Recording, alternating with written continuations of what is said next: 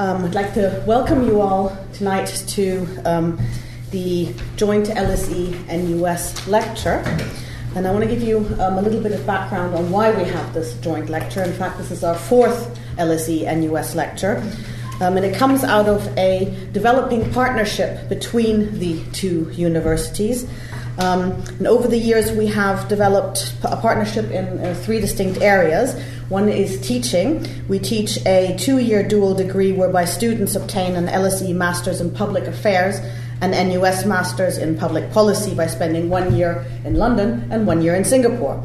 Um, we also have um, collaboration where the N U S Business School hosts a one-week module as part of L S E's two-year Executive Global Master's in Management program, Um, which includes special events um, also in corp- uh, with corporate government and alumni guests.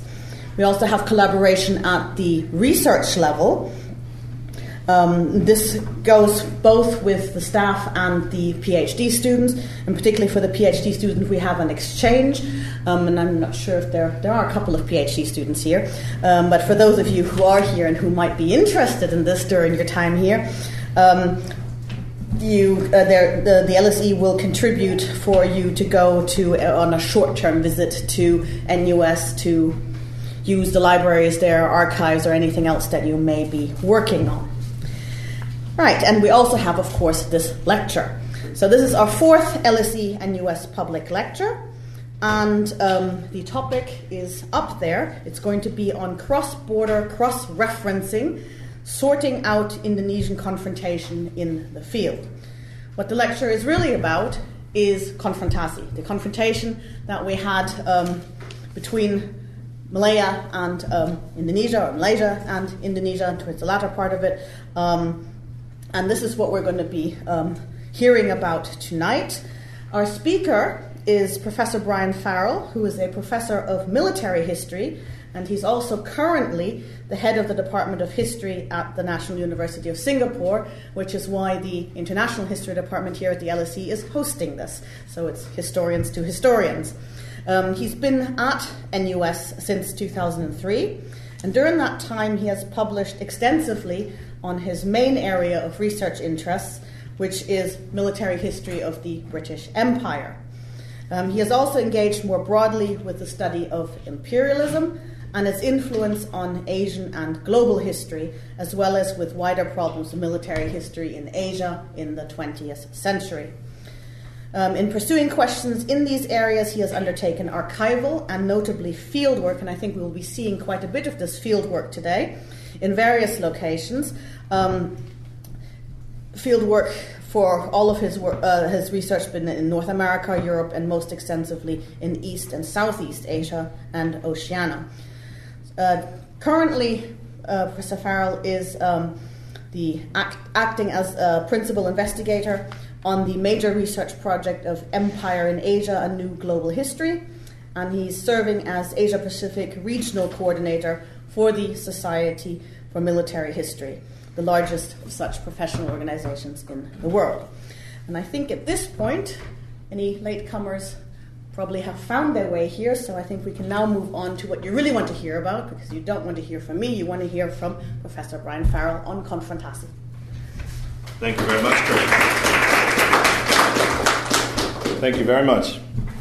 And thank you, L S E, for inviting me. It's a pleasure to be back in London again. It's been far too long, and a great honor to be asked to come and speak to you today. It truly is. And the fact that it gets me a week out of the headship is just wonderful. No meetings for a solid week. This is fantastic. Do some real work. Uh, can I, pardon me, and make just one small correction? I've actually been at N U S since nineteen ninety-three. Every expat remembers this, I can tell you. eleven fifty-five on the twelfth of May, nineteen ninety-three is when I touched down at Changi Airport. And I flew in from Montreal, my hometown, and walked straight into a sauna. And thought, oh my God, what on earth have I gotten into? Am I going to be able to survive here? And I look back on that and laugh now, because this was in the middle of the night in Singapore when it's actually cool and comfortable. But to me, it was like an open fist. By way of an introduction, can I just, with apologies to those of you who've glanced at it, can I just read out my abstract to give you an indication of how I've approached this topic and framed it and what I'm going to do? But then I promise I will set it aside. What I've put together for you is a PowerPoint presentation that I'm going to platform off rather than read out a set text. I've heard too many set texts in my life. I don't want to inflict one on you, but by way of an introduction. And that's because my eyes are playing tricks on me the older I get. In January nineteen sixty-three, the government of Indonesia declared open hostility to the project to consummate Malaysia by merging Malaya, Singapore, and the British territories in Borneo. Indonesia confronted Malaysia in a campaign that combined, quote, public invective, economic blockade, piracy, subversion, and direct armed aggression, unquote. That quote is taken from a Foreign Office report of April of nineteen sixty-three, which was actually looking back on the confrontation that Indonesia had pushed against the Dutch regarding West New Guinea the two previous years, but it was a remarkably accurate forecast of what the Commonwealth was about to face in its three-year ordeal with Sukarno's Indonesia. This campaign, or confrontation, was an undeclared war that featured numerous incursions by relatively small groups of armed men across long-recognized international frontiers on land, at sea, and in the air, ranging from Sabah through Sarawak, Singapore, and Peninsular Malaya. Cross-border operations were most intense in the first Division of Sarawak and across the Straits of Malacca and Singapore. Those same frontiers, however, cut across, or arbitrarily divided, much older networks and routes of trade, smuggling, and the general movement of goods and people. These networks and routes invariably connected closely enmeshed ethnic groups, often with strong kith and kin connections. Exploring the military operations of confrontation on paper, in archives and libraries ranging from London to Wellington, convinced me that the, quote, sharp end of this war could only be fully understood by exploring this collision caused by a war between states fought across borders the local populations had always been inclined to ignore. So in this seminar, what I wish to do today is to discuss the work of a military historian in the field, using the ground itself and the people who lived and worked on it as a primary source, ranged alongside the archival records generated by those who tried to impose their conflict on the area. And the two themes that I'm going to develop today and bring up are local agency, very important aspect of confrontation, and what it tells us about the nature of the conflict. I'm not here to make a revision in what I guess would be the established United Kingdom view of confrontation. That was expressed by the then Defense Minister Dennis Healey, who said at the time, and repeated himself years later, that this was the most economical and successful and effective use of military force in the twentieth century. If you count by whatever bottom line you choose to use, casualties, money invested, ultimate political outcome, that's not an unreasonable assessment. But, as is always the case, it was a little bit more complicated than that. It was more of a near-run thing than later appeared to be the case, as came out through the biographies and memoirs and secondary sources that began to emerge decades later. And it relied, in particular, a lot more on contingency and local agency than usually appeared to be the case in studies that were either drawn from a U K vantage point or based almost entirely on U K memories or U K sources. Now, this isn't particularly surprising, but it was something that struck me very forcefully when I brought the received wisdom of the archives and the primary sources, lopsided as they are, into the field and began using them to try to interrogate some of the people who had lived through these events in one way or another. And I think it's fair to say that of the countries involved that I'm most familiar with, confrontation or Konfrontasi remains an important part of the Malaysian national narrative, particularly in Sabah and Sarawak, is something of an interesting episode in the curriculum of national education in Singapore, by no means ignored or overlooked, but has become almost a forgotten episode in the Indonesian historical memory, greatly overshadowed and eclipsed by all that followed, of which, of course, it played a large part. So can I move on first by talking about the problems that one faces? No? That's right, it's vertical, not horizontal. The question that I wanted to ask, how did I first get into trying to pursue this so aggressively in the field in the first place? What I was reading from the archives, very lopsided in that you get very little Indonesian material, some Malaysian and Singaporean material, not a lot, and an unmanageable amount of British, Australian, and even New Zealand material fill this room many times over with all the files that are now available, even with the interesting gaps created by signals intelligence and human espionage. But the story seemed to stand up. Commonwealth military efforts to contain Indonesian military incursions, which were not large-scale to begin with, appeared to be consistently extremely effective. Why was this so?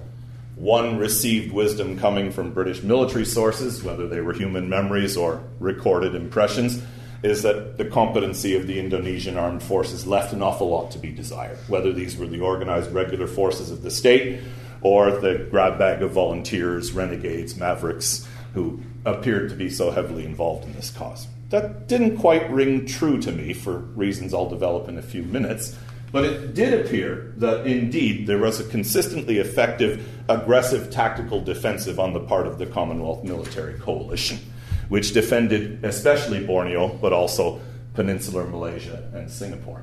So that led me to the question, would answers to this, would answers to this question, why did the Commonwealth military do so well, would coming up with any reasonable answers to that question shed any light on the nature of the conflict itself? I mean, this is a conflict in which even some military historians suggest does not warrant or deserve the label war.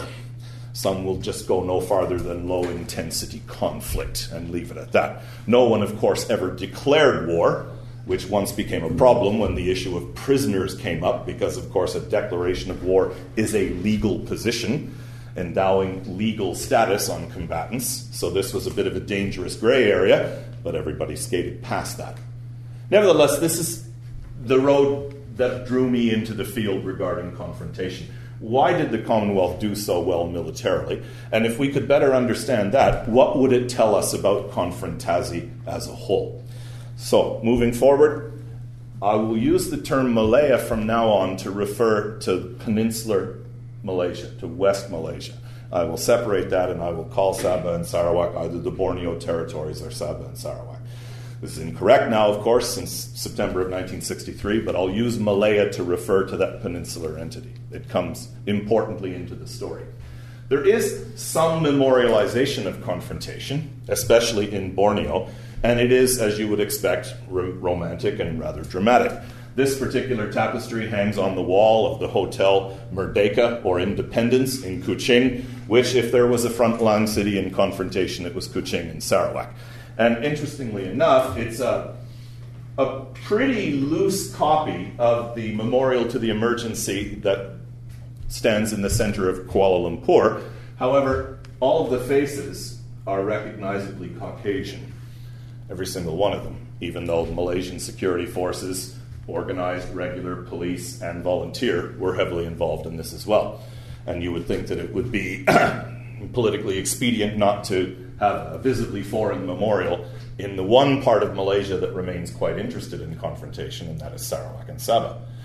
There it is, however. The problems facing any scholar trying to take a look at any, any aspect of this conflict, whether it is the international relations that really kicked off the first wave of archival studies by people like your own Matthew Jones or John Sabritsky, the international relations and diplomacy aspect of this, or whether it is the problem of its impact on Southeast Asia and the evolution of a new international order in Southeast Asia, or the impact of uh, politicization of people in the territories in question, or the military operations, that this was an undeclared low-intensity war with plenty of fog. There was a lot of fog of war here, in particular because this was a conflict which, for a lot of reasons, plenty of people were invested in and quite willing to perpetuate or continue, but nobody really wished to expand or escalate.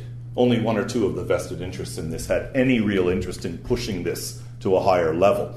And there was almost a conspiracy of, shall I call it, an unwritten or undeclared agreement that we will keep the violence at a certain level and leave it at that. And one of the great turning points in the conflict is when the Indonesian government appears to veer away from that unwritten agreement by doing something which does drastically escalate the conflict, at least in terms of its impact on international relations. Nevertheless, you've got an undeclared low-intensity war with plenty of fog, and you've got very lopsided primary textual sources, as I've already mentioned. There are different schools of thought about this. Kirsten and I were discussing this earlier. Did a lot of Indonesian official records even survive in the first place? If they did, where are they? Getting anything out of Arkiv Negara can be quite an ordeal, and even if you find something, record keeping in the various agencies of the Indonesian state, whether it was the army or the national police or the foreign ministry, was haphazard at best. By contrast, the British records are almost anally well organized, and of course, as a result, they are absolutely massive. So you really do get very lopsided primary textual sources, an awful lot of literature about confrontation and conflict in nineteen sixties Southeast Asia is drawn very heavily from Western archives because there's so much there compared to anything that you might find in the region. There were also intrinsically tricky military operations because this was a low-intensity conflict, because the numbers of combatants involved were so small, because so much of the actual military operations were covert, deliberately and by design, and many of them even unavowed or disavowed, and deliberate misrepresentations. It was the declared policy of Britain and its Commonwealth allies, for example, to insist, as the government of the day did in Parliament fourteen times from nineteen sixty-four to nineteen sixty-six, that Commonwealth forces were not acting offensively across the recognized international frontier in Kalimantan, when of course they were. A quite deliberate strategy had been authorized and endorsed by the major Commonwealth governments to do just that. So for the one and only time that I know of in post-nineteen fourteen British military records, contact reports in war diaries and other official papers were falsified. Grid references were given that were actually within the Malaysian side of the international frontier for contacts that took place in Kalimantan on the Indonesian side of the frontier. And those mistakes, not deliberate misrepresentations, have never been changed. So if you go down to Kew, the National Archives, and pull out the D E F E four or five series and start looking at the quarterly reports of units serving in Borneo, you will see an awful lot of records of military operations that have deliberately wrong grid references for contacts. This was another part of the problem. But the one that began to interest me the most, the more I got into this, was what, after all, was the interface in the military dimension of this conflict.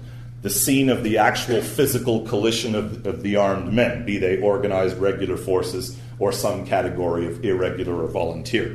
And that was crossing a border, crossing a recognized line of international demarcation, a boundary that went back to a colonial agreement in the early nineteenth century between the Dutch and the British, not long after Sir Stamford Raffles established Britain and Singapore by simply putting himself there and assuming that Leadenhall Street and the East India Company would back him up. So this is a long-established international frontier, which, in terms of military problems for the combatants involved, especially in Borneo, was broken up, interrupted, or defined by ridgelines and rainforests that involved the collision or the overlapping or the intermingling of state space and societal space. And I will throw in, because it's both fascinating and revealing, a scrap in inshore waters.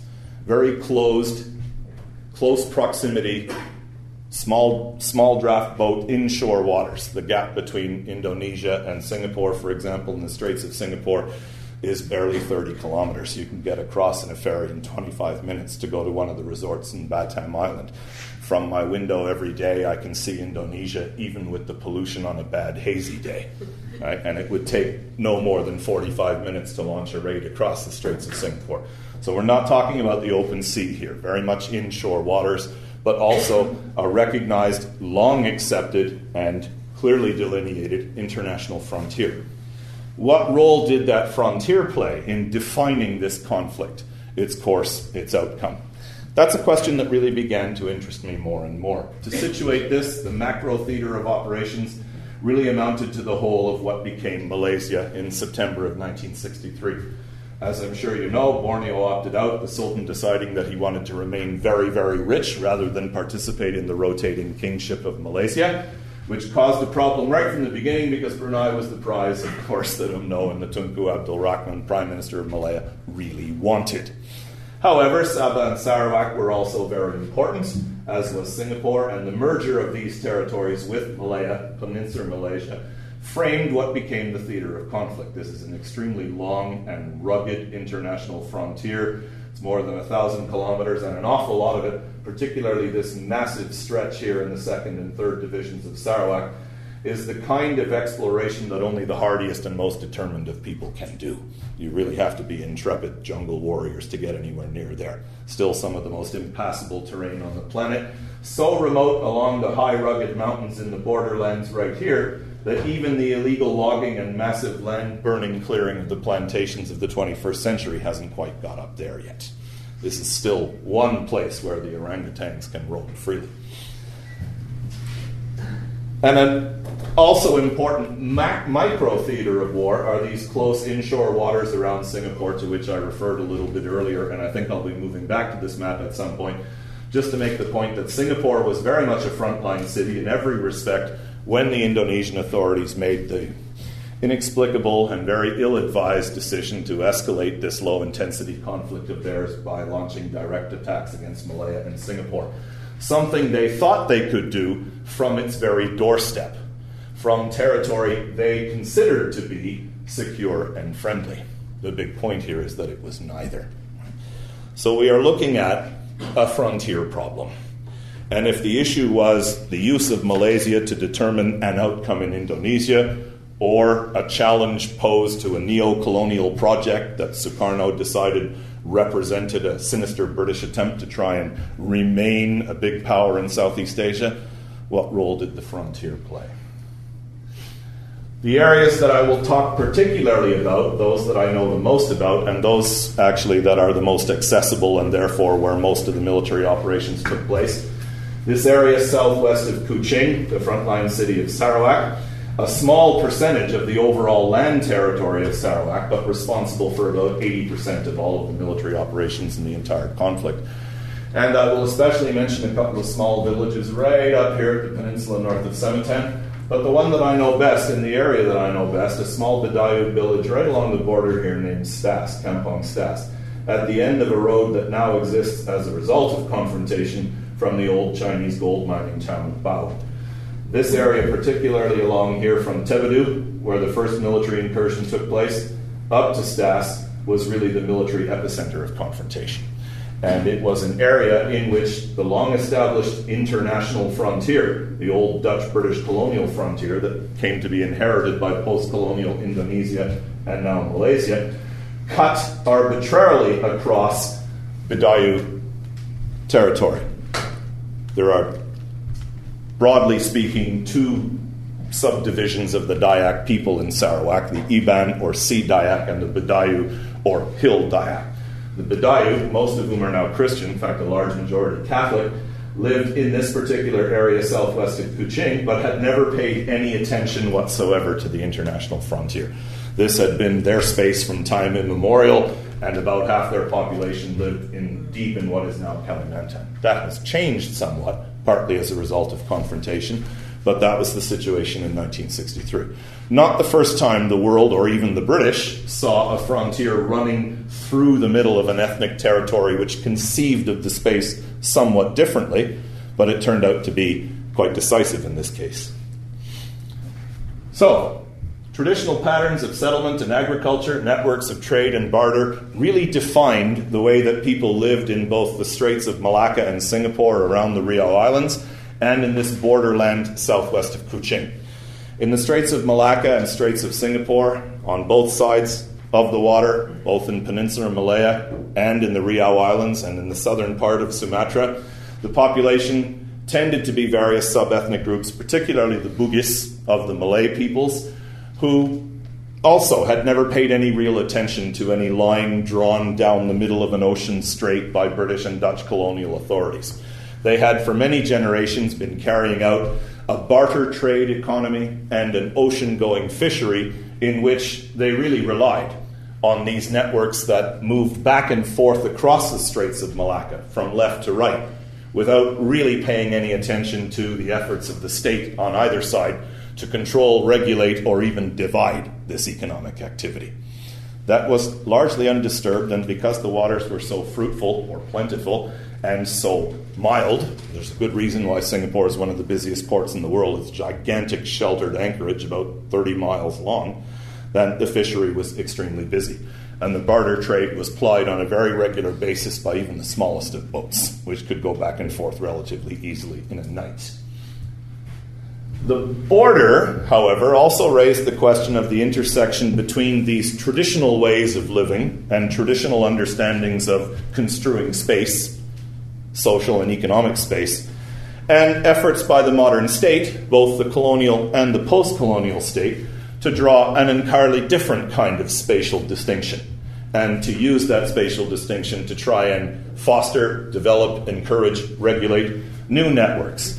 New networks that integrated these traditional ways of living and commerce and agriculture into more modern global capitalist patterns of commerce, trade, and et cetera. And also modern notions of identity, notions that tried to add on to existing ethnic understandings with the concept of citizenship.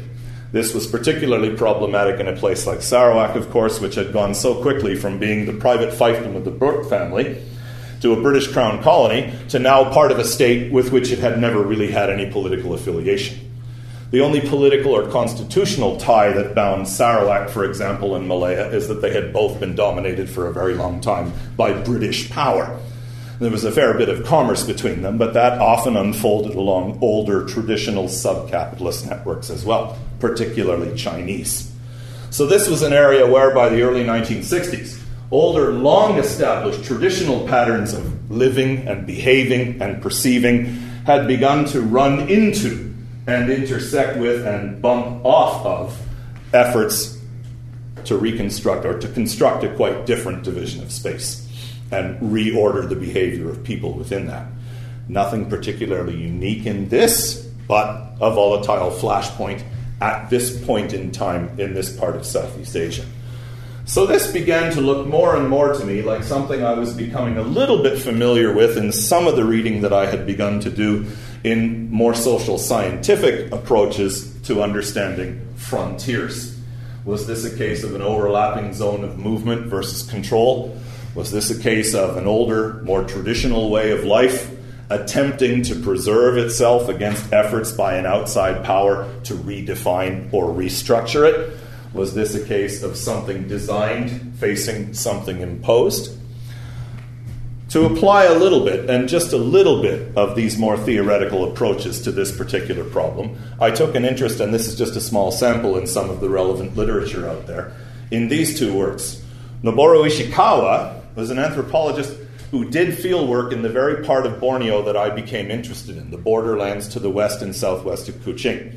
And he tried to understand how the construction of identity, particularly ethnic identity, copes with living in liminal zones where modern states, which try to establish notions of citizenship, may or may not be able effectively to regulate the behavior of people at this geographical periphery, at the end, if you will, of the space over which they claim authority. That wasn't so much the case for Malaysia. Kuching was very close by. It wasn't difficult for the new Malaysian state to make its presence felt. It was extremely difficult for Indonesia, for whom the border region of Kalimantan, southwest of Kuching, was very remote.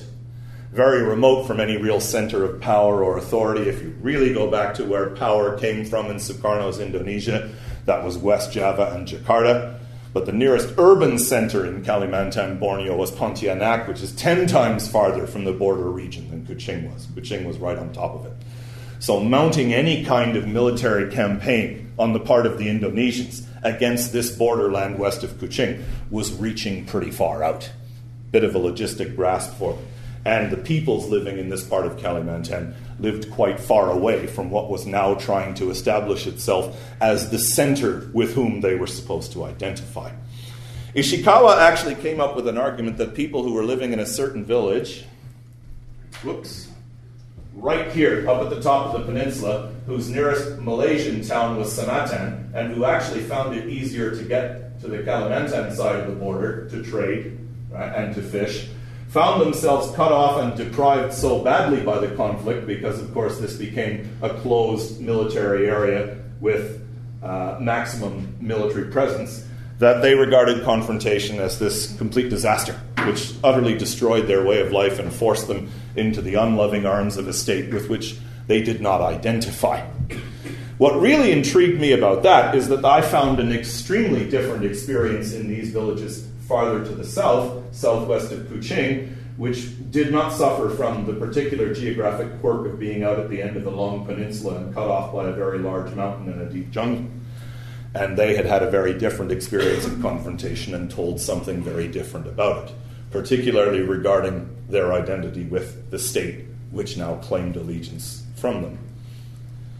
The other work that I'd like to point out from a theoretical point of view, Joel Migdal's collection of essays, which really talks about a whole variety, nothing specific to Southeast Asia or Indonesia, of states and societies in the struggle to shape identities and local practices. That spoke to me as something that had perhaps wider implications for the problems that I was trying to understand. It appeared to me as if there was a collision between state projects, whether it was the project to create Malaysia or the project by Indonesia to use that Malaysia for its own purposes. The collision between those state projects and long-established local practices, particularly interesting in Sarawak because of the state of flux that this political change had forced Sarawakians into. One of the weak points in the Commonwealth case for establishing Malaysia was the ascertainment of the will of the populations of Sarawak and Sabah. This was rushed. It was a little bit cooked. Both Sukarno and Subandrio had a point here when they said that this was a bit of a put-up job. And in fact, Singapore carries a large share of the blame for this in their desperate hurry to consummate Malaysia by insisting that everything must unfold in the manner agreed on the date stipulated. The evidence seems pretty clear to me that the populations of Sarawak and Sabah were not fifty-one percent, yes, we want to be part of Malaysia. At the very best, this was an alternative they would accept if it was really the only thing they had. What they wanted was for the British to stay, at least for a little while longer, until the territories could federate within themselves and make up their own minds about where their future should lay. If there was a majority wish, it seemed to be that. But even these Bidayuh populations southwest of the urban area in Kuching had now been dragged into this argument and had realized that the lifestyle that they had lived for generations, a lifestyle which the Brooke dynasty had taken great pains not to disturb in that classic old nineteenth century approach to empire where you impose very lightly a superstructure of higher administration on a society that you disturb as little as possible. Uh, that all of that was now going to change, that they were going to be dragged into this newly restructured Southeast Asia, whether they liked it or not. Ishikawa talked about swidden farming ad nauseum, so I thought I'd throw this in and send him a picture of it. Swidden farming is dry rather than wet, terrace farming in the inlands, and this is one of thousands of examples all along this part of the, uh, the border between Sarawak and Kalimantan, where the population of the small villages, most of whom jungle farm, that is, they don't clear lots of land, they just plant things in and amongst the existing foliage. The one exception is rice when it's a cash crop. As soon as one of the large modern capitalist plantations starts systematically strip burning an area, which of course generates all the pollution that has made our lives so miserable out there, all the villagers in the area rush out and strip burn the area that they wish to farm as well, because it's a lot easier than laboriously hacking it all down. He talked about swidden farming up in the peninsula. A lot of it goes on there too. And of course, the point to be made here is that if the, the patch of land that you wanted to cultivate, because its time had come, it had sat there long enough, happened to be on the other side of the border, that didn't matter to the Bidayuh. If it was their grandfather's land or their uncle's land, or everybody in the village knew that that had always been their land, then it didn't matter whether somebody from Pontianak or Kuching said otherwise, they were going to continue to do it. Not a problem up until nineteen sixty-three. Then it started to become a very big problem. You could also go back in time and take a look at studies of this particular borderland and see some patterns of continuity here. Eric Tagliacozo's very interesting study, Secret Trades, Porous Borders, made clear that from the latter decades of the nineteenth century, when the colonial states began to keep more accurate records, what they called smuggling, what the Bidayuh called trade, barter, and commerce was in their eyes endemic. And this was one of the few things that the Dutch colonial authorities and the Brooke colonial authorities were inclined to agree on, that if there was any movement of people and goods back and forth across the line that they recognized as demarking their space, this is something they should know about. So there was nothing new here. This military confrontation that erupted in nineteen sixty-three interfered with a very well-established, deeply entrenched pattern of behavior and activity. And then you could take it further forward in time and look at my colleague Jamie Davison's study of rebellion to riots, violence in Borneo, in which he argues that it was the attempt to impose Indonesian state power in these remote regions in Kelantan, and all that that entailed with the policy of resettlement of populations and the politicization of ethnic identity in the attempt to construct an Indonesianness that triggered such endemic violence in Kalimantan, which marred so heavily the new order of Suharto for so many years in the nineteen seventies and nineteen eighties, pointing in particular to anti-Chinese pogroms, which became endemic in Kalimantan, often justified by pointing back to Konfrontasi and saying that all the Chinese were communists, that they brought this trouble to our part of the world, that if we could only get rid of them, then everything would be peaceful and quiet again.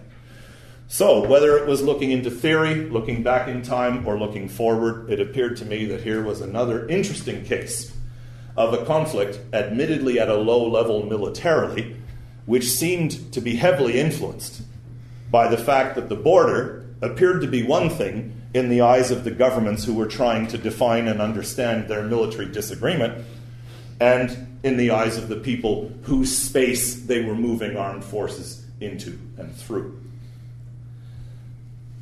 The Jagoi Bedayuh refers to that group of Bidayuh who live around these three ridges in the southwest of Kuching. The map comes from Peter Dickens' study of S A S operations in Confrontation in Borneo, which particularly identifies a series of so-called claret cross-border raids or ambushes sprung after authorization by the British government in the summer of nineteen sixty-four to take the offensive into Kalimantan, to disrupt Indonesian preparations and activity by trying to preempt Indonesian incursions into Malaysia by pushing them back from the border and keeping them off balance.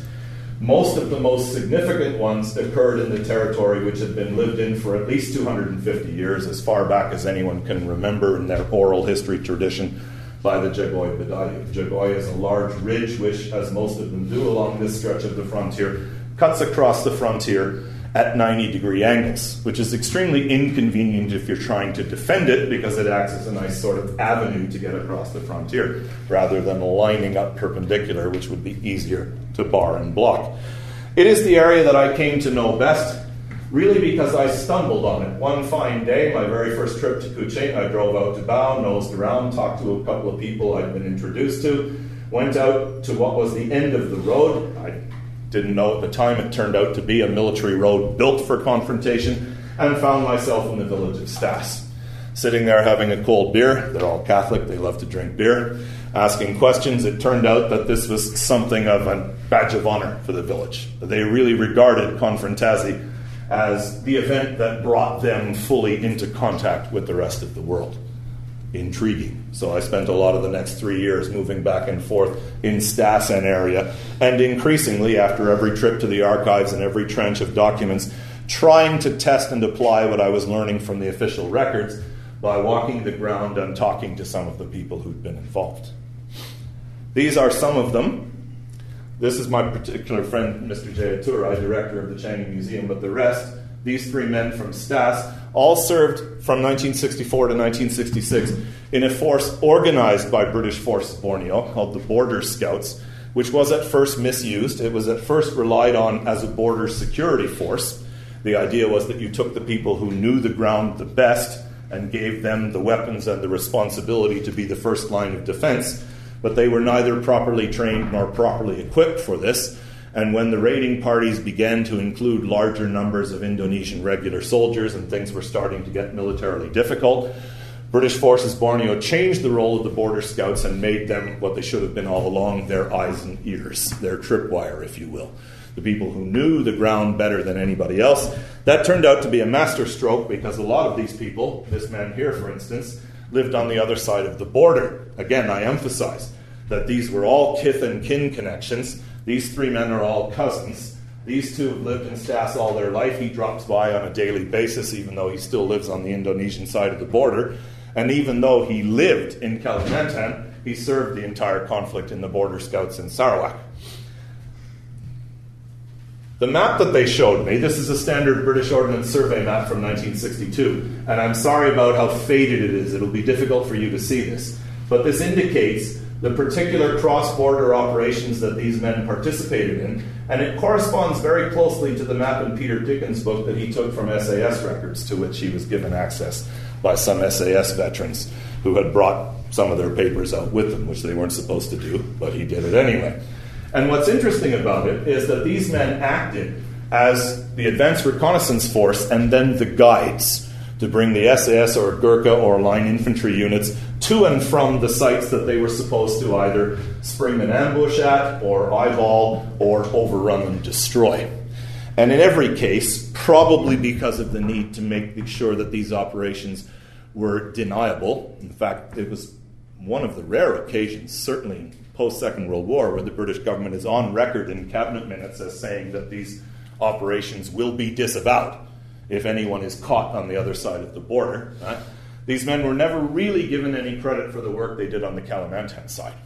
And while I have the utmost respect for the ability of both the S A S and the conventional British regular line infantry of the nineteen sixties, which quite frankly was very good, the standard of field craft was very high, it's also clear to me that without the local knowledge provided by these men on both sides of the border, that the bar that was set for them might have been too high for them to get over. Not only were they to successfully carry out these raids as deep as ten kilometers on the Indonesian side of the border against an oftentimes larger force without having the luxury of helicopter rescue or artillery support, there could be no overt, undeniable military operations on the Indonesian side of the frontier. They were to do all of this without leaving anybody behind, dead or alive. Now, it struck me that that wouldn't have been possible without the help, the systematic help, of a group of people who knew every inch of that territory, every trail, every shortcut.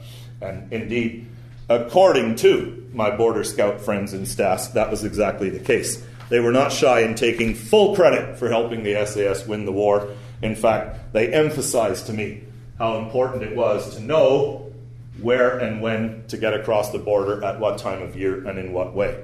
Along a ridgeline like Jagoi, that doesn't appear very difficult, and really it's not.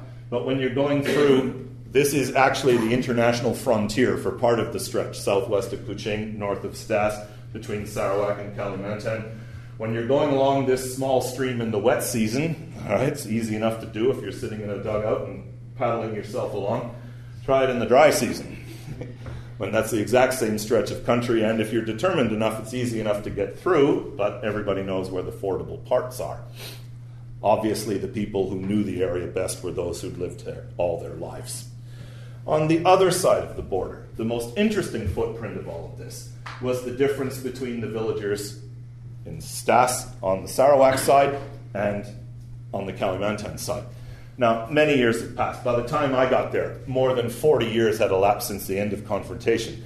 And the Indonesian army had for a long time been following a policy, the dua fungsi, or dual function policy, of nation building being one of its responsibilities as well as military defense.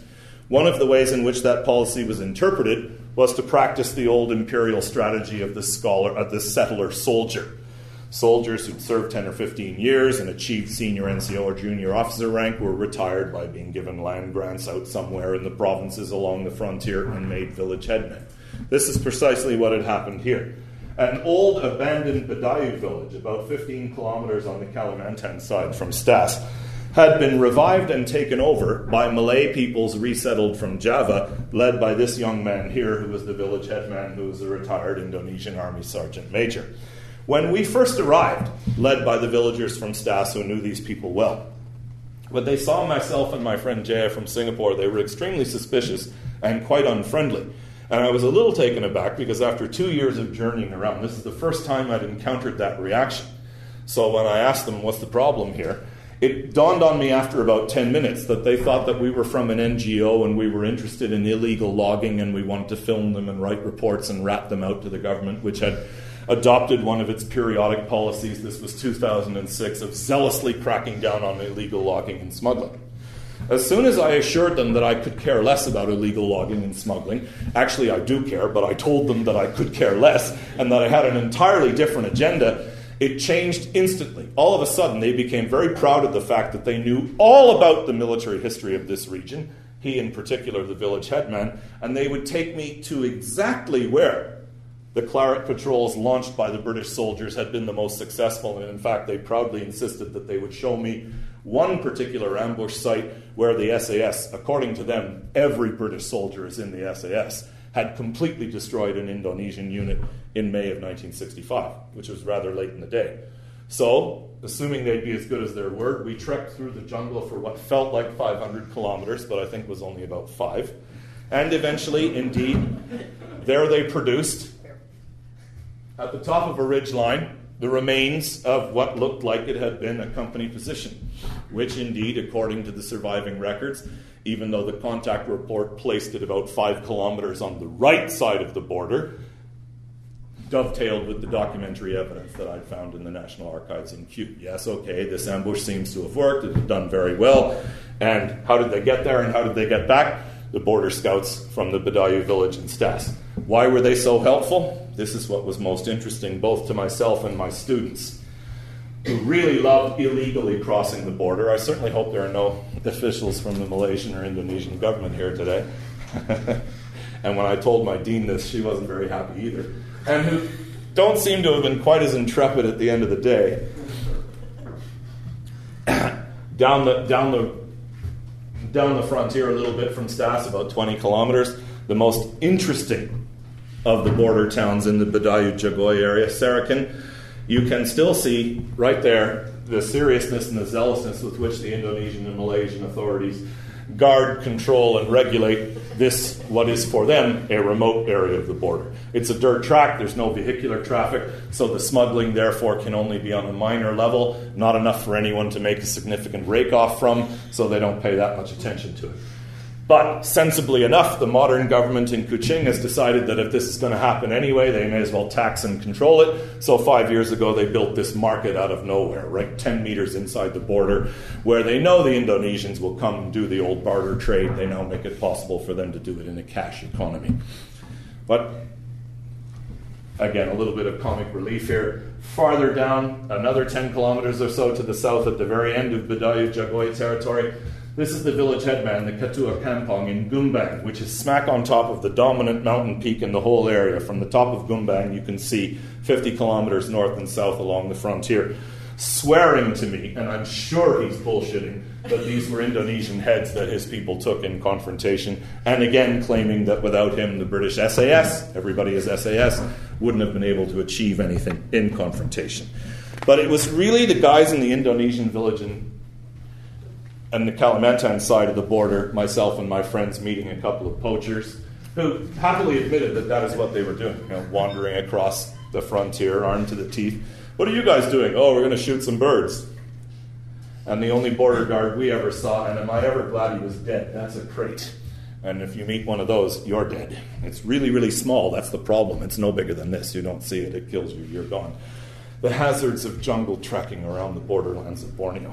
What interested me the most was the confirmation I got from those on the Indonesian side, not just but emphatically from this one village, that the main reason why these operations on the Commonwealth side had been so effective is because the government was tolerated on the Malaysian side as an entity that appeared to be doing something positive and interfering with their lives as little as possible, and in fact providing them things they wanted and did not have. A road to Bao so that they could go to school more easily, electricity, jobs, without doing too much damage to their existing way of life. Whereas on the other side, villagers who had lived in this part of Kalimantan for generations were finding themselves being forcibly drafted or conscripted into the Indonesian army, whether they liked it or not, compelled sometimes at the point of a gun to provide guide service, whether they liked it or not, by people who, this I did not know, I should have known, and it became the most interesting dynamic, by people who they saw as every bit as alien as the white men from the U K. These were Javanese representing a government that emanated from Jakarta with no local legitimacy or credibility, who were barely even able to communicate in the same dialect, who appeared to be bringing an agenda that paid no attention to the desires or the needs of the local people in what was a very remote jungle-dominated area of Kalimantan, with minimal infrastructure and no services, and making no effort whatsoever to provide one. So whether by design or simply by stumbling on it, it appears that the overused phrase hearts and minds played very much into the military dynamic in this part of the border, with the murky state of governance in Jakarta and the bad record-keeping that brought primary sources down to us today. And that is to launch so-called Operation A. Nominally, it was under the control of the Central Intelligence Agency, which reported nominally to the Foreign Minister, Doctor Subandrio, but it appears that most of the direction and the muscle and the manpower came from the Air Force, which provided the Special Forces troops, who did a lot of the heavy lifting, the Marines, which conducted a few of the operations, and the National Police, whose leadership was quite radical and inclined to an escalation of confrontation. The reason Operation A, launching direct attacks across the Straits of Malacca against Malaya and Singapore, turned out to be so consequential is that it was a diplomatic disaster. Up until August of nineteen sixty-four, there was some ambivalence in what had become the very important Afro-Asian bloc of the United Nations. That was the term in common usage at the time. Right? There was some ambivalence regarding the whole process of the ascertainment of the will of the people of Sabah and Sarawak, some sympathy, or at least hesitation and indecision regarding who was right and wrong and the justice of the case and the arguments being presented by Indonesia and Malaysia. The Philippines, for instance, which was pressing its own rather dubious and far-fetched claim to Sabah, was inclined to piggyback diplomatically along with Indonesia and give it diplomatic support in international forums. But launching direct armed incursions against Malaya and Singapore was another story altogether, and three of them in particular were especially egregious.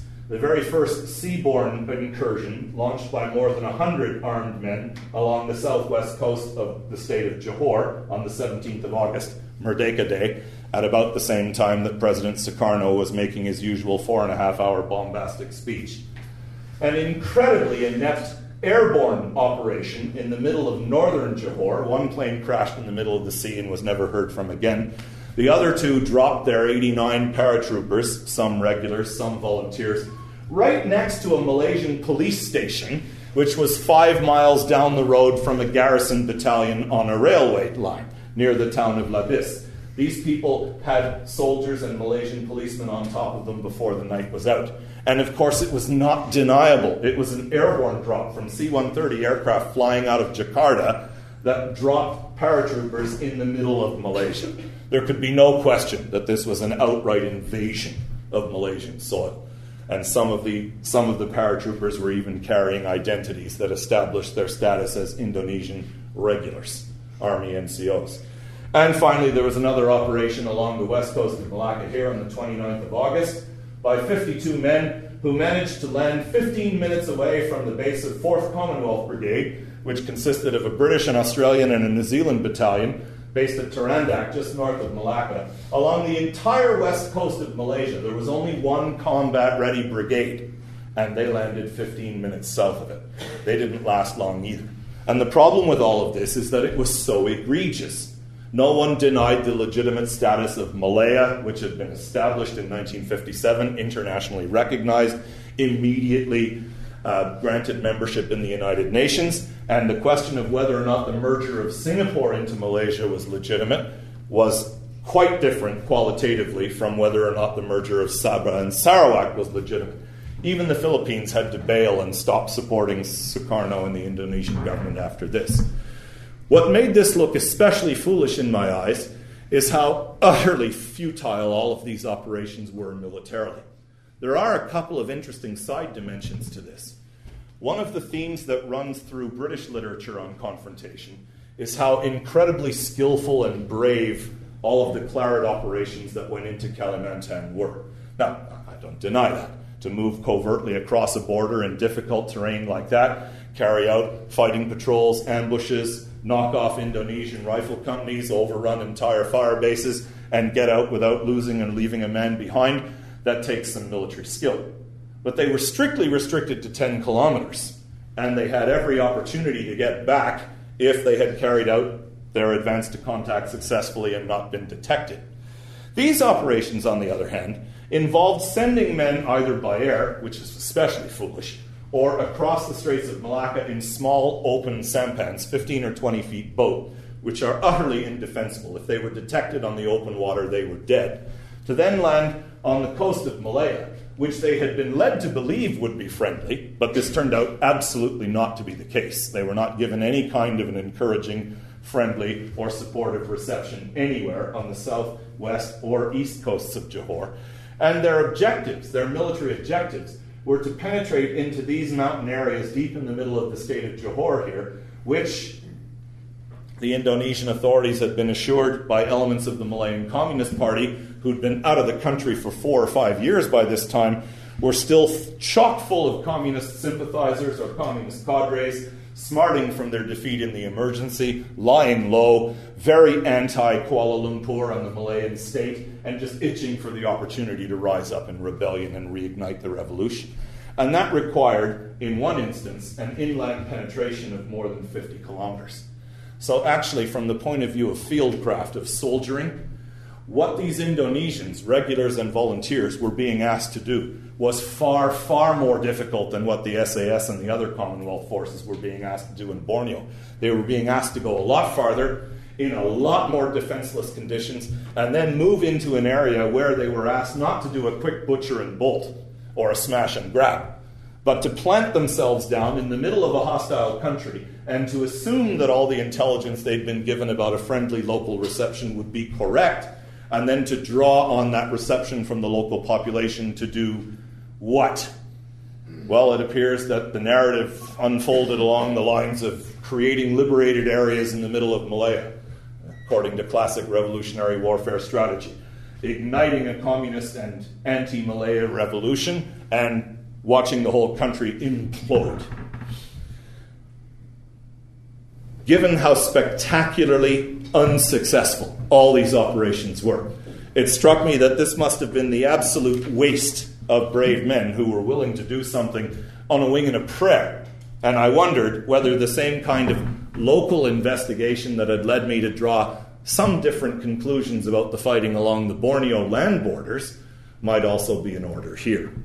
It turned out, I think, to be the case. Crossing the Straits of Malacca in sampans is easy enough to do unless you have the whole Far East Fleet waiting for you, with its two aircraft carriers and ten destroyers and frigates and all the backup of the Far East Air Force. However, they weren't so much of a threat because of this tacit agreement that nobody would escalate confrontation if they could absolutely avoid it. But there were plenty of small, fast craft in both the Marine Police and in the Far East Fleet, and if these sampans were caught on the waters, they were absolutely defenseless. Some were. In fact, this was optimal because if they got on shore, it would be harder, even if they didn't have a friendly local reception to round them up and deal with them. Some were not. What they counted on was the massive everyday use of the Straits of Malacca and Singapore by this long-established, generations-old pattern of economic behavior on both sides of the straits, from Sumatra and the Riau Islands, from Singapore and Malaya. On any given night, apparently in nineteen sixty-four, and all of this began in August nineteen sixty-four, there were some two thousand five hundred fishing boats out working the inshore fishery in the Straits of Malacca and the Straits of Singapore. As Far East Fleet reported time and time again, even with radar coverage that was able to connect from Penang all the way to Singapore without leaving any gaps, it was extremely difficult to spot what you were looking for with that much traffic. If the enemy was using exactly the same kind of boats and moving into such a heavily used and heavily trafficked area, then it was rather easy for him to hide in plain sight, to move among the crowd. Now that struck me as tactically clever, and I wondered, therefore, why they didn't have more success. Perhaps this particular interception by an Australian destroyer might suggest one reason. When you've got twenty-five or thirty fit military-age young men sitting on the roof of a fishing boat doing nothing, straying quite close to the coast of Singapore, I guess that looks a little bit suspicious. But more to the point, close and narrow waters, which made them difficult to find, the target area, the inland hills in southern Johor. Here was the trick. If the security forces in Malaya and Singapore had any idea whatsoever what operating base the Indonesians were going to launch a penetration from, whether it was a small two-man sabotage operation or one of the larger fifty or one hundred men armed incursions. Then they knew exactly the area on the coast opposite that they had to patrol, because it was absolutely imperative for these raiders, given the equipment they were using, to get across in one night. Now, along the equator, of course, the night is very, very reliable. In January, it gets dark about seven p.m. In July, it gets dark about seven thirty p.m. That's the extent of it. So you've got half the day to get across, which means calculating how fast these boats can go, where can they reach. If ever they could get reliable information about where the raids were coming from, any advance warning whatsoever, then using economy of force, putting their assets, their fast patrol boats and their radar coverage in the right area at the right time, the interception rate could go right up. How could they get that? They weren't allowed to penetrate too close to the Indonesian side of the international frontier in the middle of the straits, because this was to be presented to the rest of the world as a defensive campaign. There were to be no apparently aggressive incursions into Indonesian, into Indonesian space. The local intel that I thought must have played a big role turned out indeed to be decisive. This was just the most interesting of the forty or so Indonesian participants in this campaign that I was able to interview. And this man, a local businessman named Himan Supraji, is retired now, he's seventy-odd years old, in Tanjung Pinang, the large city in the island of Bintan, just southeast of Singapore, recounted to me, when I interviewed him on the first of March twenty ten, a very interesting story. He had come from Java, he'd been sent up to Riau to lead a, uh, to lead a, a subversion team, which was to go into Singapore. He was in his mid-twenties. He was a fanatical supporter of Sukarno, who he absolutely idolized as the father of the nation, the great leader of the revolution, the man who would fulfill the dream of uniting all of the Malay peoples and driving the Western powers out of Southeast Asia. He also told me, more credibly because he took notes at the time and showed me them, that there were Malayan Communist Party and local Chinese operating on Bintan Island, that they did help train volunteers like himself, and that they themselves went on operations. And in fact, he used a very interesting phrase. He said, these people had fought the British in Malaya in the nineteen fifties and gotten away, had made the trek into southern Thailand, and they were serious hardcore jungle fighters, and with them in the lead and the assurance that they would link up with the old friends they'd left behind in southern Johor, we all felt that things would be well, that we would achieve something. And he also argued, less convincingly, without extant notes taken at the time, that there were mainland Chinese P L A advisors operating in the area as well. You get a lot of those whispers in British intelligence reports, but I've never seen any really reliable evidence that that's the case. I- I'm not denying for a moment that it may well have happened. Haven't as yet come across any strong evidence. And there were also, and this to him was the key, and this was the main reason why he was willing to talk to me at such length. We spoke for about six hours. Very big promises made about the local support that he and his comrades from Java could expect in Malaya. What happened, and the statistics come from Far East Fleet operations from a summary report done in December nineteen sixty-five, is that the termination of the barter trade, which was a defensive measure that the Malaysian government, with the support of the U K government, imposed because this boat traffic was being used to hide these incursions, absolutely infuriated the locals on both sides of the straits, in Johor and in Sumatra, because it ruined them. It was ruining their livelihood. Typically, this was logging that was being carried out in Sumatra, taken over in barter boats to the west coast of Johor, but there was also some barter trade going on in Singapore or with Singapore as well. That Operation A depended too heavily on local boatmen. In fact, Supraji pointed out what at least a dozen others pointed out as well. While they had the enthusiasm to take the war to Malaysia, they didn't know the waters, and they signally failed to get enough willing cooperation from Riau Islanders, who knew the waters, who knew the best time to go, who knew the best places to infiltrate on the Malayan coast, because they'd been doing it for generations, smuggling and bartering. It depended too heavily on local boatmen who were too often conversed, uh, coerced. Sorry, T- Singapore was far too strongly defended, and here he, he insisted. He insisted, without ever being able to give me chapter and verse or smoking gun, that it was locals tipping off the enemy. Intrigued by this, I went and did some checking, and it turns out indeed that the telephone networks were never cut off. And doing a little bit more digging, After January of nineteen sixty-five, when Far East Fleet finally realized that they shouldn't have Malay policemen asking questions of boatmen about incursions across the straits, that naval officers should be present in interrogations, they started to ask the right people the right questions, and three things came up again and again and again. One, too many boatmen, whether they were Riau Islanders or Malayans, were being coerced at the point of a gun by these raiding parties to lead them safely to their designated incursion point on the shores of Malaya or Singapore. And if in the process the man's boat was hijacked or destroyed, then you had just made an enemy out of somebody, particularly if you were supposed to be on his side and had come from his village. Two, the fishery was also disrupted, and that was an even greater economic vested interest than the barter trade, and swung the Chinese business interest in Tanjung Pinang that controlled most of the fishery in the Riau Islands because they bought the fish. That was the big market where the fish catch was brought on shore, swung them against this whole project of bringing the war into the Straits of Malacca and Straits of Singapore. And three, it appeared that through business and family connections, people were literally telephoning Singapore, particularly from Tanjung Pinang, and giving the Navy the intelligence that they needed the most. They're going to come tonight or tomorrow night, and they're going to come from this base, not that base, which made it possible to economize force more accurately, to put more assets in the place they needed to be, and the interception rate soared very, very quickly. Whereas the interception rate to January and February nineteen sixty-five had been running about fifty-fifty, within two weeks it was at eighty percent.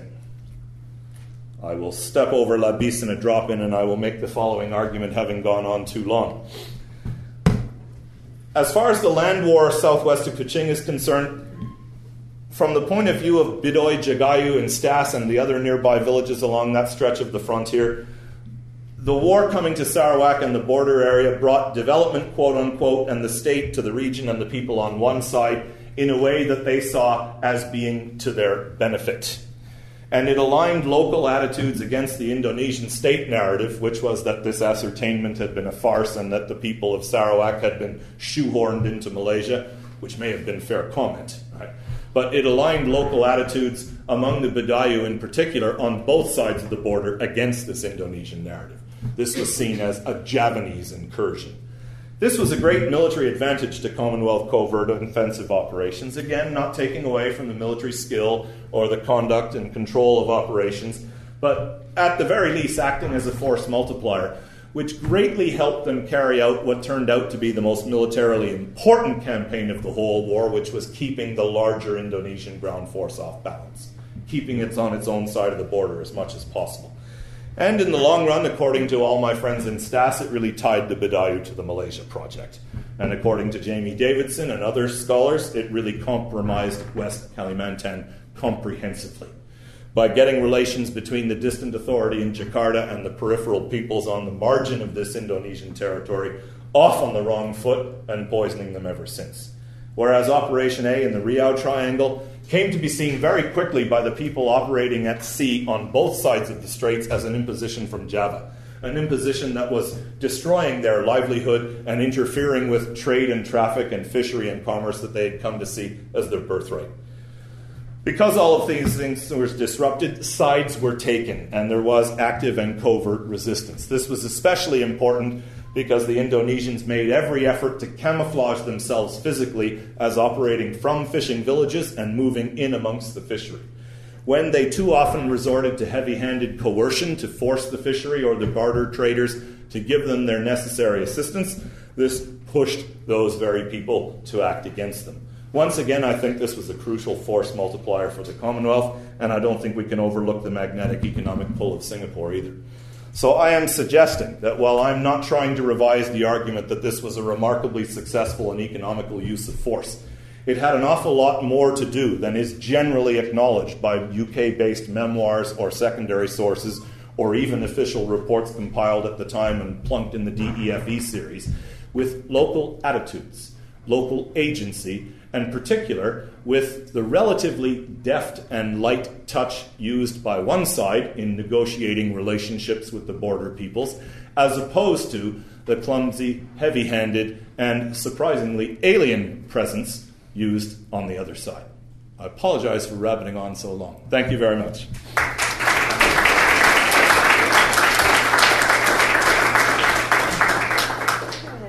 thank you for a fascinating talk. Um, and we can now move towards questions, but do please have a drink first, because I think, I I think you need to. um, maybe I'll. I don't know if there are any. Maybe take about three questions. Um, do we need a microphone? Okay, fine. We need a microphone for each of you because of the recording. So there is a roving microphone right there. We'll start off with a question over there. We'll maybe take two questions at a time and then. Happy to. Yeah, I'm in your hands.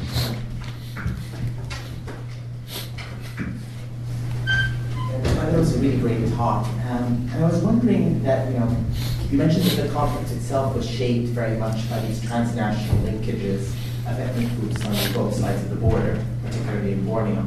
And I was wondering, though, if the conference itself also reshaped the ethnic compositions on both sides of the border, or whether, of course, this, you know, you mentioned, for instance, that the Indonesian settled soldiers in, in imperial settler fashion in various villages on the border, and whether this had an effect over the long term after Konfrontasi on the uh, composition on both sides? I think yes, more so in Borneo than in Singapore and Malaya, though. Yeah. Um, in, uh, in the state of Johor, it didn't provoke any great movement of peoples. In fact, barter trade still persists, although on a very low scale. And it didn't immediately have any impact on relations across the straits between the Riau Islands and Singapore either. Much later, uh, fifteen, twenty, twenty-five years later, when the Riau Islands became part of a, a joint Indonesian-Singapore development agreement, and an awful lot of Javanese and Sumatran labor began to be imported, then, yeah, we saw the same sort of destabilizing interactions that had happened earlier in Kalimantan. But I think it's probably not reasonable to trace that to Konfrontasi. Kalimantan is a different story. I think that the, the violence that plagued Western Kalimantan for so long, that very area between Pontianak and the border with Sarawak, does derive very directly from the effort, the heavy-handed, clumsy, and ultimately disastrously failed effort on the part of the Indonesian state of the time to try and turn that into a frontline military zone, and to use that as a platform or a base to try to destabilize the one area of Sarawak that really mattered, the relatively heavily settled western area around Kuching.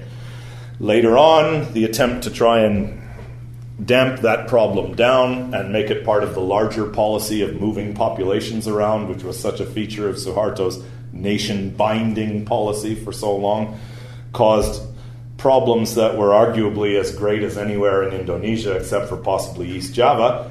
And I think it's fair to argue that those roots can be directly traced to confrontation as well. The murky area in all of this is anti-Chinese violence in Kalimantan. I am not by any means well versed in this. Those of my colleagues who are argue about this. There are some who say that confrontation mattered a great deal, that contingency really did reshape the dynamic here. There are others who say that anti-Chinese feelings were very old and easily stirred up and are rather cyclical in that part of Indonesia, and therefore confrontation didn't have that much of an impact. I honestly don't know where the weight of evidence lies there. Okay. Um, Charles?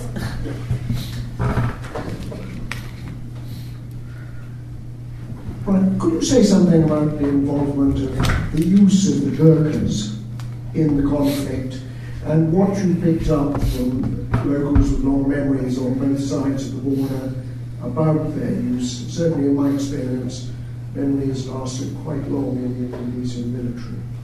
Indeed, they did. Um, the Bidayuh on the Malaysian side of the border seemed to remember the Gurkhas better and with more discrimination than the Malay and Bidayuh on the Indonesian side of the border. It was striking how S A S-focused the people on the Indonesian side of the border were. But the Bidayuh who had lived with British forces along that part of the border, there was a base camp, one of twenty-seven along the, the international frontier. There was a, a, a company, an infantry company base camp right in Stas, right on the site of where the village school is. And three of the battalion rotations in those three years were Gurkha. There were two Australian battalions stationed there, two British and three Gurkha.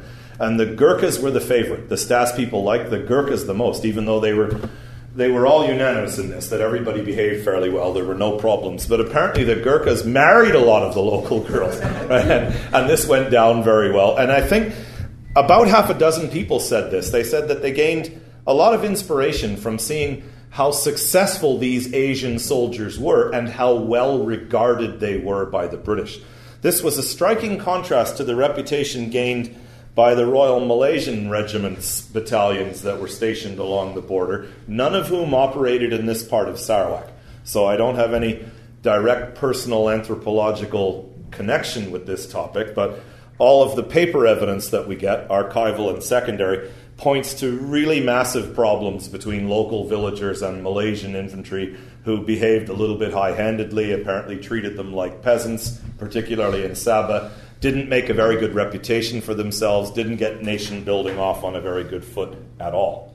As far as military operations were concerned, the Gurkhas, of course, were a key part of this.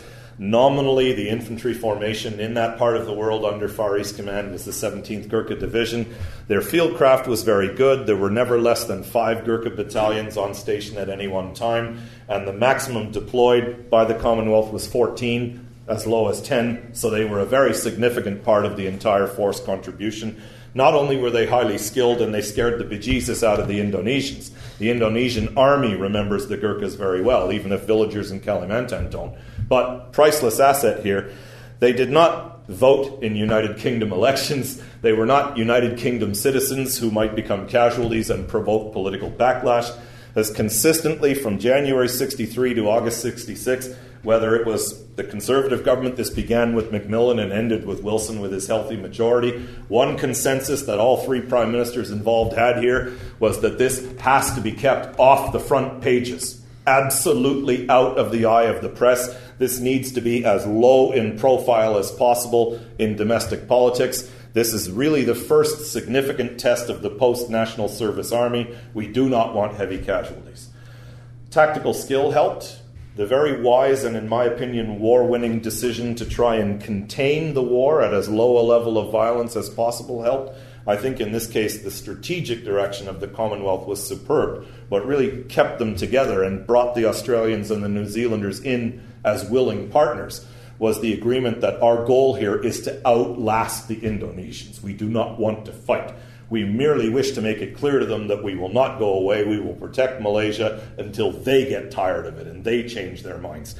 But above all else, it was Vietnam, which from this point of view, well, of course, it turned out to be a nightmare for everybody, provided a lot of cover for this British government project to keep this undeclared war against Indonesia as far away from the headlines as possible and as away from public controversy as possible. After the Gulf of Tonkin and American intervention in Vietnam, it's striking the degree to which British press coverage flocks up to Saigon and away from Jakarta, other than signature big events like, for instance, the ill-advised attack on Malaya itself. I, I guess I'd go so far as to say that the way the Commonwealth fought this war, by relying on effective strategic direction, well-coordinated state policy, Uh, the very careful and calibrated use of violence and a real effort to cultivate good local relations, none of that would have been possible without the Gurkhas.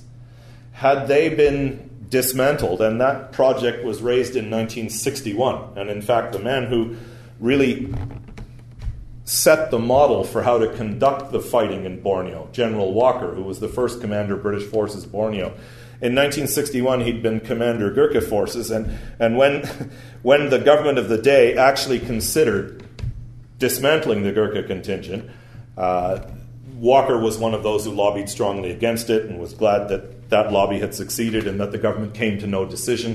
That turned out to be, I think, as fortunate as the Ark Royal still being available in nineteen eighty-two, because had the Gurkhas actually been dismantled, or even in the process of being dismantled, and had the decision remained that we must defend Malaysia, we cannot abandon it to the tender mercies of Sukarno, it is a vital British national interest that uh, the merger of Malaysia be brought to a successful consummation, then they would have had to take half the British army of the Rhine. I think it would have been very difficult to keep the whole thing as low profile as it was.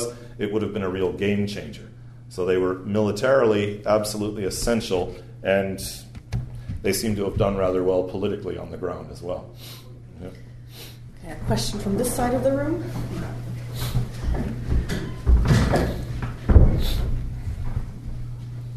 Thank you so much.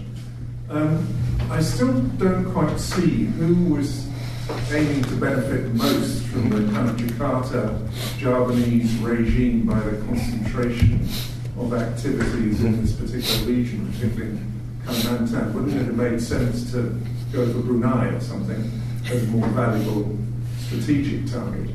Couldn't get there. It was simply way too far. The jungle areas on the Indonesian side opposite Brunei were unsustainable. I, I think it would have challenged even the Americans to launch significant military operations against Brunei from that direction, operating from Java as a base.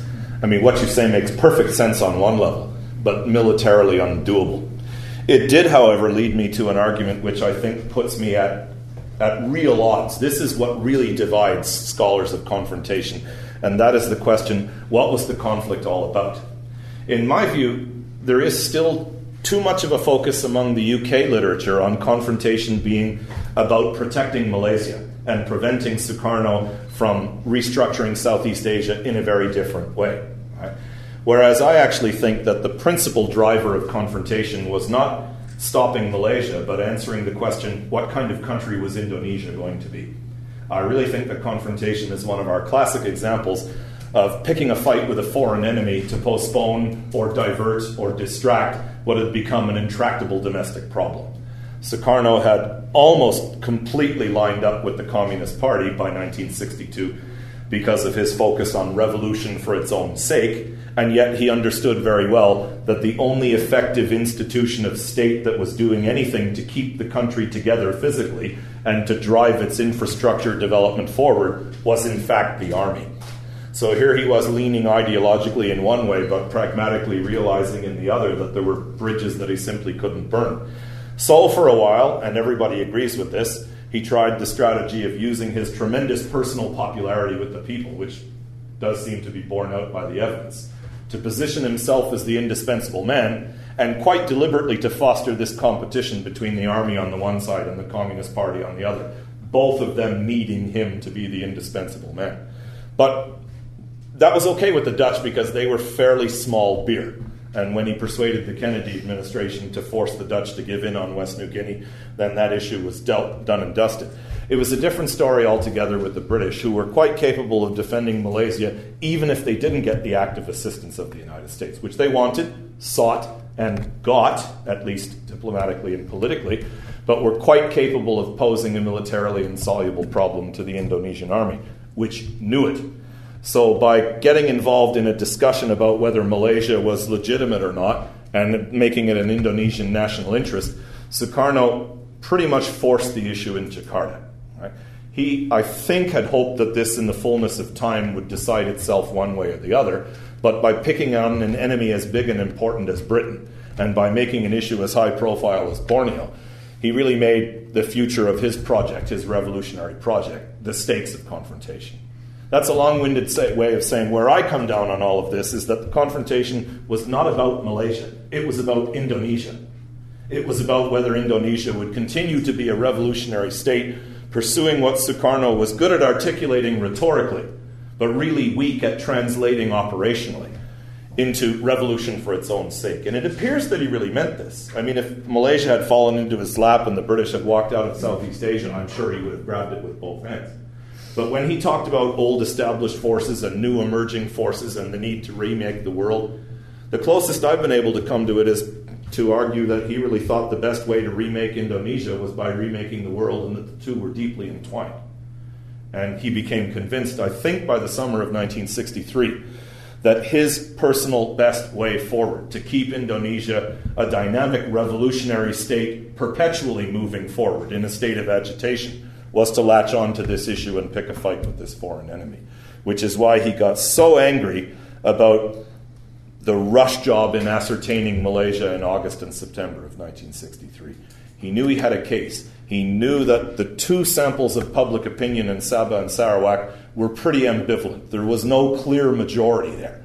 And he could position himself by saying, all I asked was that you work with me and we agree on how to transfer the constitutional status of these territories and freeze out those old established colonial powers who no longer belong in this region and should no longer have a say in discussing with this. What he couldn't see is that the Tunku and Umno believed that that would be the mouse jumping in bed with the elephant. nor did they really trust his radical agenda either.